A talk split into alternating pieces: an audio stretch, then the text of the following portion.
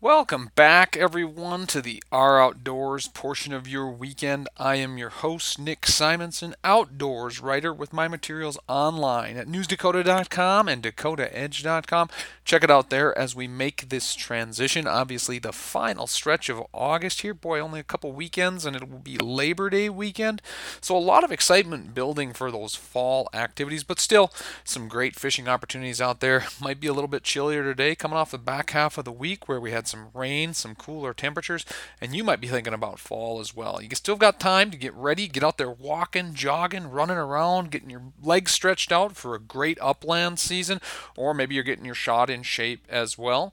You might be also looking at that bow hunting calendar, looking ahead to a couple Fridays from now when the season kicks off. Make sure you order that tag, gf.nd.gov, under the buy and apply tab. You're going to want to do it this week so that the mail and the processing all has time to get it to your door before that Friday opener, that first weekend of September. So keep those thoughts in mind, particularly with these cooler temperatures. You want to be thinking about fall, you want to be getting ready for those seasons. Physically fit, as we've talked about in the past, tags at the ready so you are ready to go for all of your deer hunting seasons. And of course, get that gear set, get that shot in shape, and get those shotguns nice and cleaned up and ready to go when grouse season kicks off in the middle of the month of September. And then, of course, we get into pheasant hunting there in early October. So, so much to look forward to. Still a lot to do right now. Keep that in mind as we get through this cooler stretch and the weekend begins to warm up. You're going to have a lot of fun out there, and there are a lot of things to plan for. And along with that great fall hunting comes some incredible fall fishing opportunities. And and one of those is finding those holdover trout that have made it through summer here in North Dakota. They get big, they have been eating all summer, and they get even hungrier in the fall. After the break, I'm going to tell you how to catch some of the best trout of the year. So please stay tuned.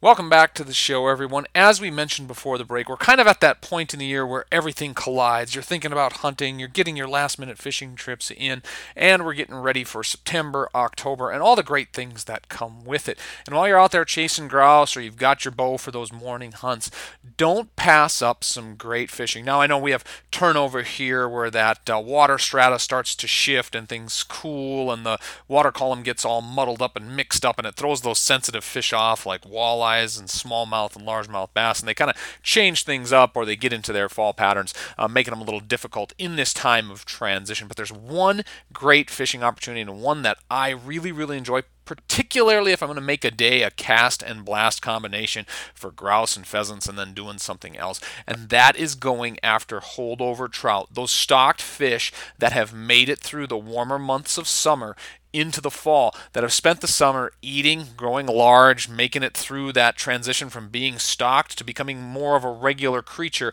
in their environments. And the fall gives you a chance to connect with some of the biggest trout of the year. They're an absolute blast, tons of fun, and a great way to get kids out there fishing as well. So there's a lot of tips that go into taking advantage of this awesome resource. And the first thing you have to figure out is where these fish are. And it isn't hard. If you go to gf.nd.gov on the where to fish page, easily break your lakes down by selecting rainbow trout or brown trout to find out where they were stocked this spring. Now, we're not looking for the ponds. We're not looking for Krieg Pond. We're not looking for Bloomer's Pond. We're looking for other places, deeper lakes. So you want to look for the lakes on the landscape that have been stocked. And then check out the depth contours. There's a map on every page.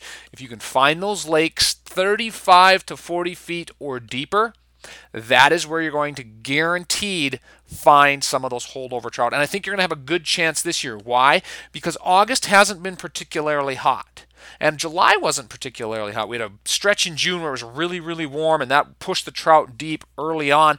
But after that, uh, we didn't have the hot, hot water temperatures that we saw obviously last year with the drought. So you are going to find, I think, in a lot of places, maybe in those lakes where trout were stocked and the max depth is 30, you may still find those trout there that have survived the summer's warmer temperatures because this summer wasn't particularly warm. But the general rule, in my mind, 35 to 40 foot depths are going to give those trout cooler, deeper water that they can hide in throughout the summer. And that is the lake you're going to find them in, in the fall. So where to fish, use the resources that you have to locate those lakes and get those deeper ones there.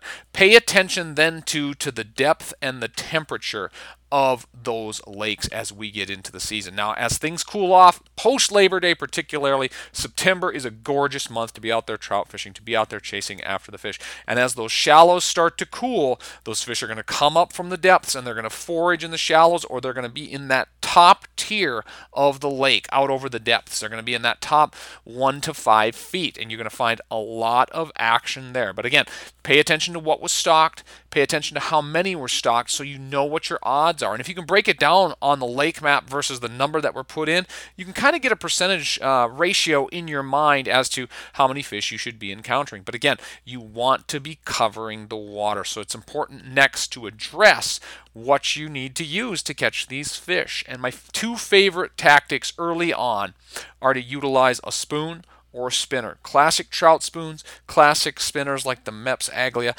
Those are the ways to go to help you cover water. And by now, if you're a trout angler, you should know it's going to be gold, silver, or bronze, just like you were running the Olympics. You're going to want to have different spoons with different levels of flash based on the day. You're going to have some cloudy conditions, particularly as you get into October. But on those bright, sunny, bluebird fall days that we see as well, you want some bling. You want the gold spinners and spoons, you want the silver spinners and spoons, generating that flash and drawing those fish in for a look because if there are minnows present in those lakes, they're going to be keying in on that bait fish flash as well if they're not eating the larger remaining insects from the summer season. So a spoon and a spinner are a good way to go. If you have super crystal clear water, consider putting a fluorocarbon leader, tying one in, joining it to your main line and having that clear lead leader because you may have that sensitivity to those crystal clear waters. Those trout can see a good distance and they kind of know. You'll oftentimes you'll see them chase it in and turn real quick at the end, particularly when they see you or your boat as you're bringing that line in. That fluorocarbon helps to reduce that line scare that you might experience and would eliminate some of those short strikes. So again, consider fluorocarbon line. If it's dirty water, you might be able to get away with a braid or, or something uh, in a monofilament, but that fluorocarbon is a great one to use. I like it in 6, 8, or 10 pounds, and that you can easily attach a spoon or a spinner to that and consider those options as you go through. And uh, one thing I want you to talk, uh, to talk to you about is that short strike we do see a bit of short striking as it gets into fall. Uh, you have the changing in the weather pattern, they might be a little bit fussier. Don't give up on that fish. What I like to do is if I feel a bump, I feel something out of the ordinary and I know it's not weeds, I drop the rod and I snap that rod tip. Because if you jerk that lure away from them or you give it some sort of erratic motion, it often brings those trouts back for a second look at the lure, and oftentimes then they will hit it as well. So consider that. Don't give up on that fish. Stay aggressive too. Finally, to, wrap up your presentation here, stay aggressive. You're to be throwing those spoons out, you want to be throwing those spinners out, burning them back, maybe giving them a twitch, maybe giving them a pump of the rod so that they can give off a little extra vibration, a little something distressing that calls predators in even those trout. But as I mentioned, you want to stay aggressive and you want to work those top waters. You want to work everything in the shallows. If you have a little lake, a 40 acre lake like a moon lake, you want to cruise those shallows first. Hit those hard, fan casting the shallows to find those fish that are up there foraging. Then you can move out a little bit deeper and you can work that surface area, that 1 to 5. Even if you're out over 10, 15, 20, 40 feet of water, it doesn't matter.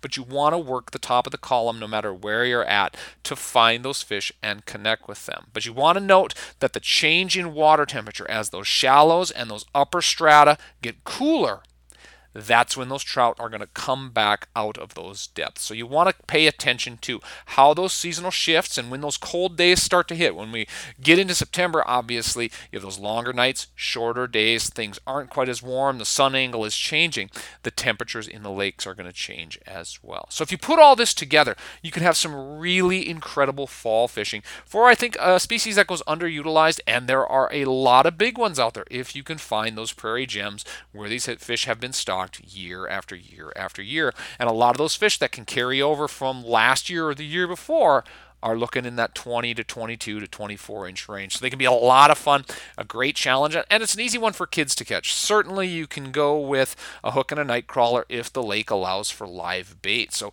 pay attention to those. There may be special restrictions. If there's a, a live bait restriction, it's typically bait fish. You don't want to be dragging minnows to those designated trout lakes. But in many cases you can use uh, night crawlers as long as it's not baitfish. But double check your regulations for your particular lake or water and you'll figure it out. Go with lures though. Be aggressive, get out there, check out the lakes that are available to you, and you will certainly find good fishing and a great way to make a September day a cast and blast kind of day where you can get some fishing in along with some great hunting as well.